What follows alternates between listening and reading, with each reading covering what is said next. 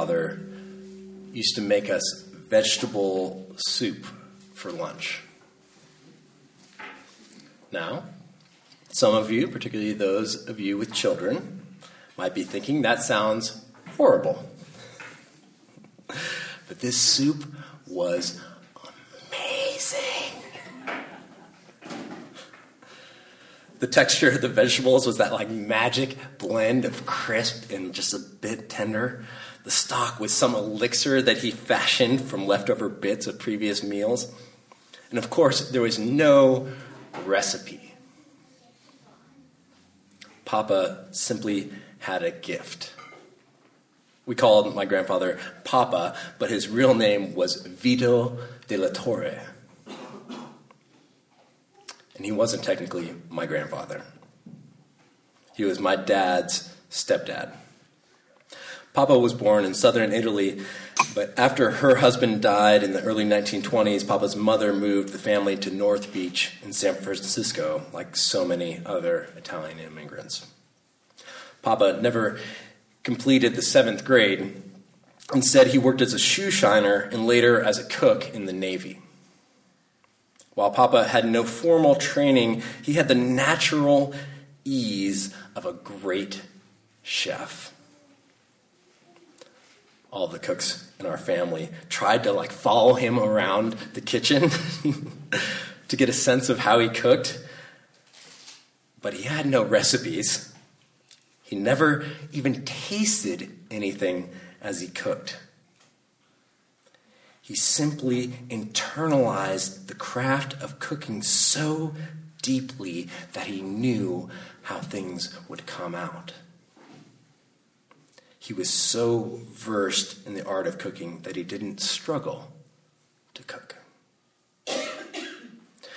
Today, Jesus is shifting us in the direction of Papa's cooking. Jesus responds to folks who are obsessed with rules, to religious legalism. But Jesus is shifting us away from religious legalism toward relationship, toward deep, mysterious familiarity. A lawyer comes to Jesus. A lawyer knocking on your door is not the kindest thing for most of us. Sorry, Winnie. I know that's uh, that's hard to hear. Um, I'm happy to have you knock on my door. This lawyer asks a legalistic question intended to trap Jesus. Jesus, in turn, answers by prioritizing two portions of the law that emphasize relationship love of God and love of neighbor. These two passages that we had printed today. The first answer is no surprise. This is the, what is called the Shema. It is one of the most important Jewish prayers. There's a mitzvah or a commandment to recite the Shema twice a day. Even little children say this as they go to sleep at night.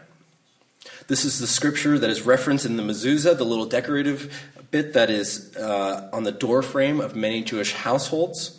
It is an important part of Jewish identity, and it always has been It comes from Deuteronomy. The name Shema is the beginning of the verse. It means hear. Shema Yisrael Adonai Eloheinu Adonai Ehad. Hear, O Israel, the Lord your God, the Lord is one.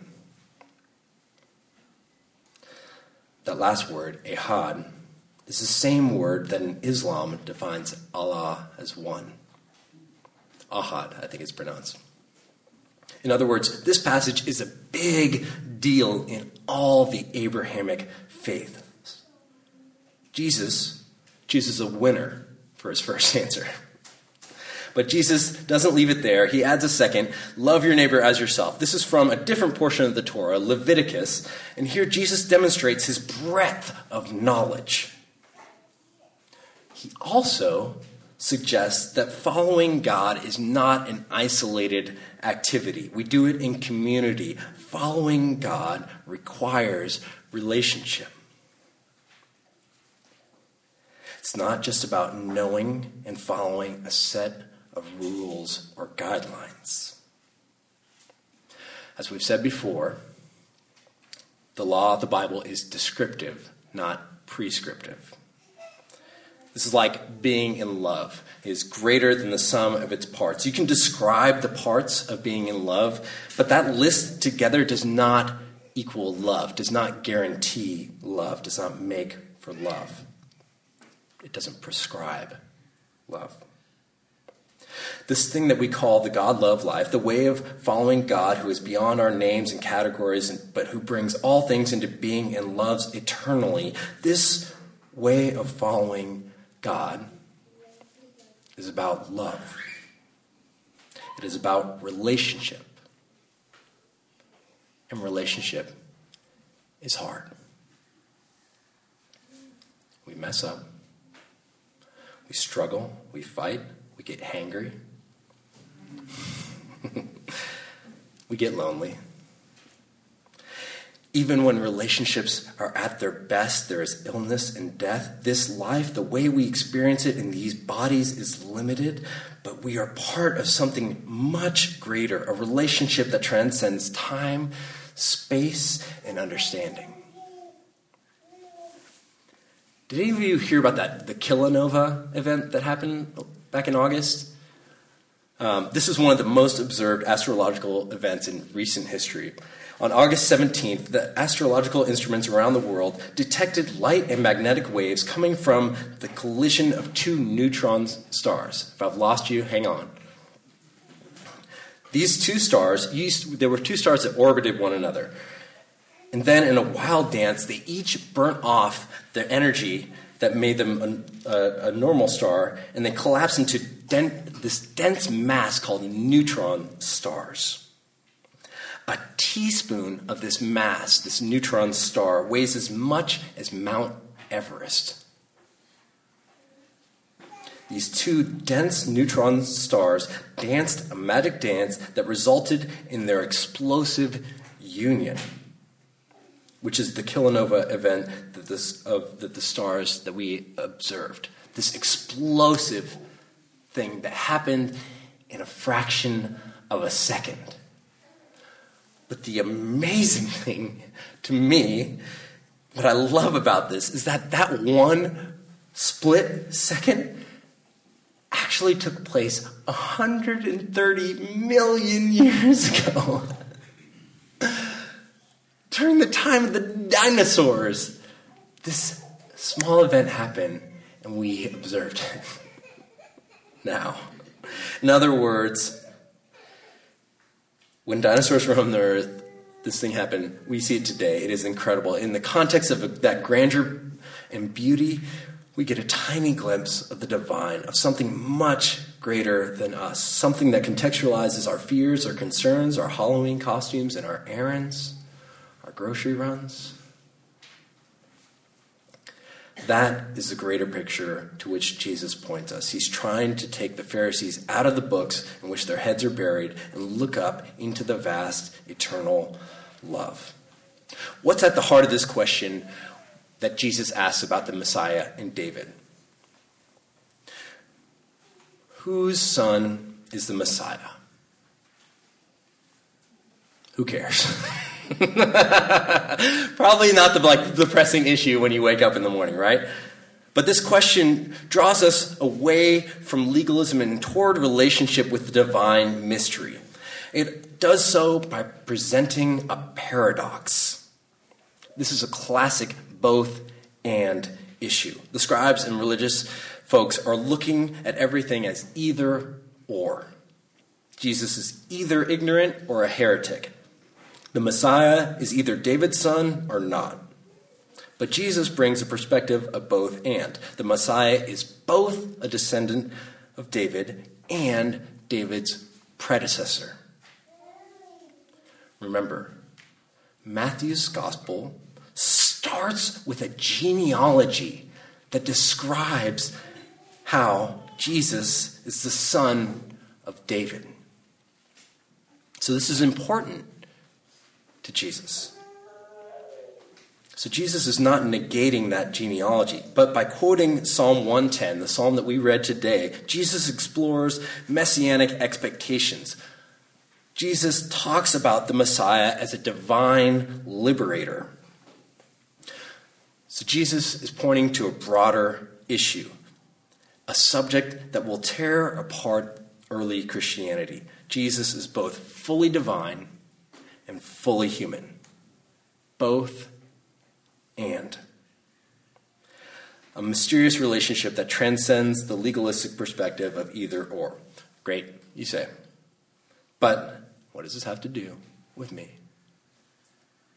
It means that you are part of this divine story that has been unraveling for all of time, but is happening all at once. You are part of loving your neighbors and caring for a planet whose identity cannot be separated from you. If you need guideposts in walking that mysterious paths, you have them. The Bible will start you down that path and bring you back if you feel lost. But at some point, you have to step into the mystery, to live into relationship rather than rules, to start cooking. You have to let your heart be broken, get sober, walk the path through illness to become the person you long to be. Like a great artist or chef, you will have to transcend the rules of craft and do something that requires all your soul and all your mind and all your strength. But not in the kind of way that you just work harder. In fact, Jesus is calling us to work or think less and love more. Religious mystics call this the apophatic, where we leave behind what we can say about God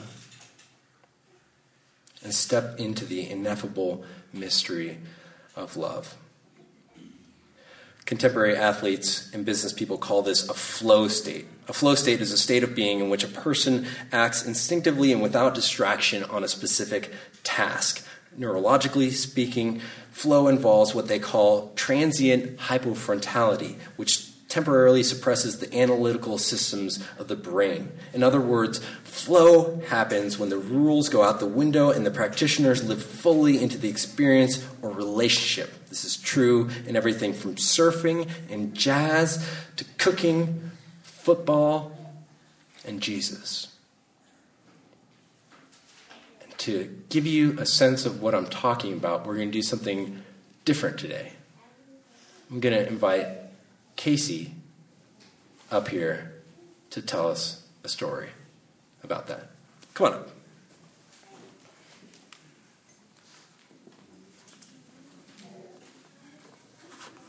Since I'm just storytelling, I think I'll, I'll sit. Right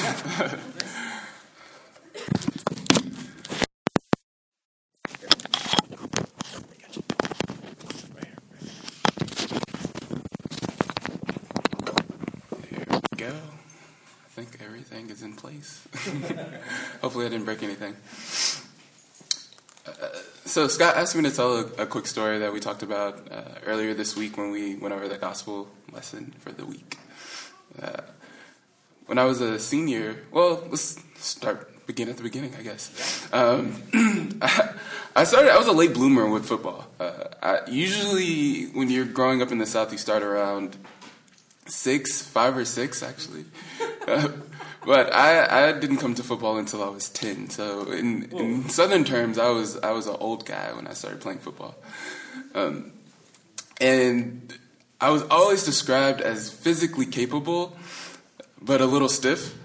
Uh, I was I drilled well. Uh, I understood the game very well. I was very smart, uh, and I could really get into what was being told. I was very uh, what coaches call coachable. Uh, but I was always described as, again, a little stiff. I, when game time came, I was thinking a lot more than I was playing. I, I didn't jump into it in the same way. And so the response was always to say, Casey, you got to get mad. You got to get angry. What makes you angry? and I think you all probably, and, and most people that have ever known me know that I don't get angry very often. So this is always a very difficult thing. So the one thing I couldn't get coached on was um, how to be angry. Uh, and so I played, and, and I played, and I played. Uh, my senior year in high school, uh, it was the beginning of the season, and we were set up to do really well. Uh, I was one of the captains, and uh, we had been playing and practicing really well.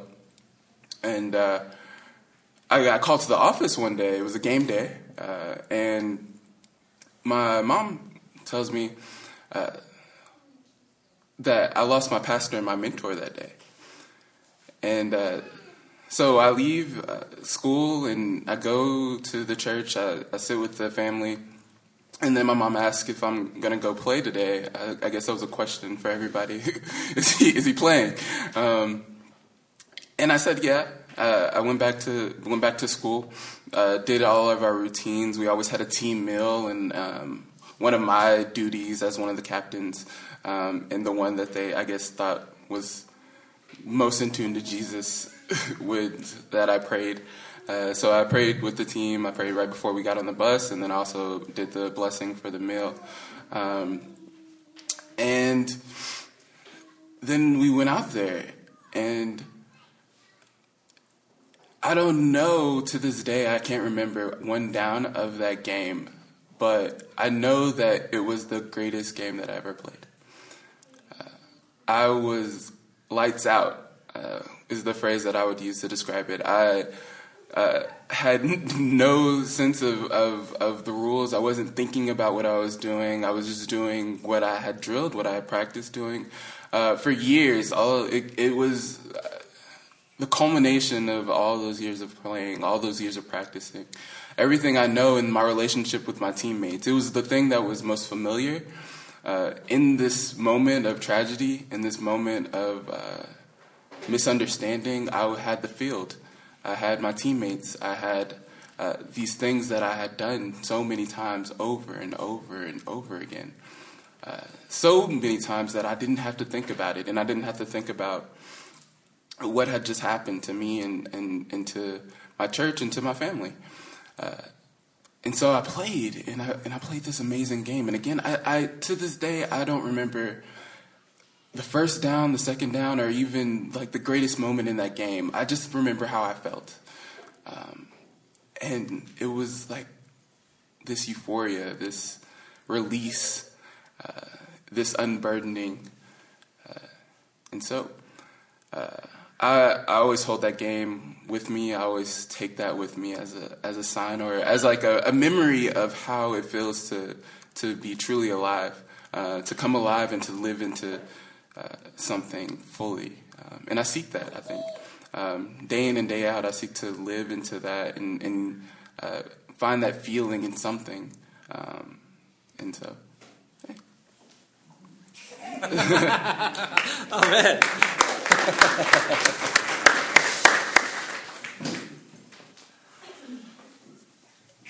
that is what we're thinking, what we're feeling.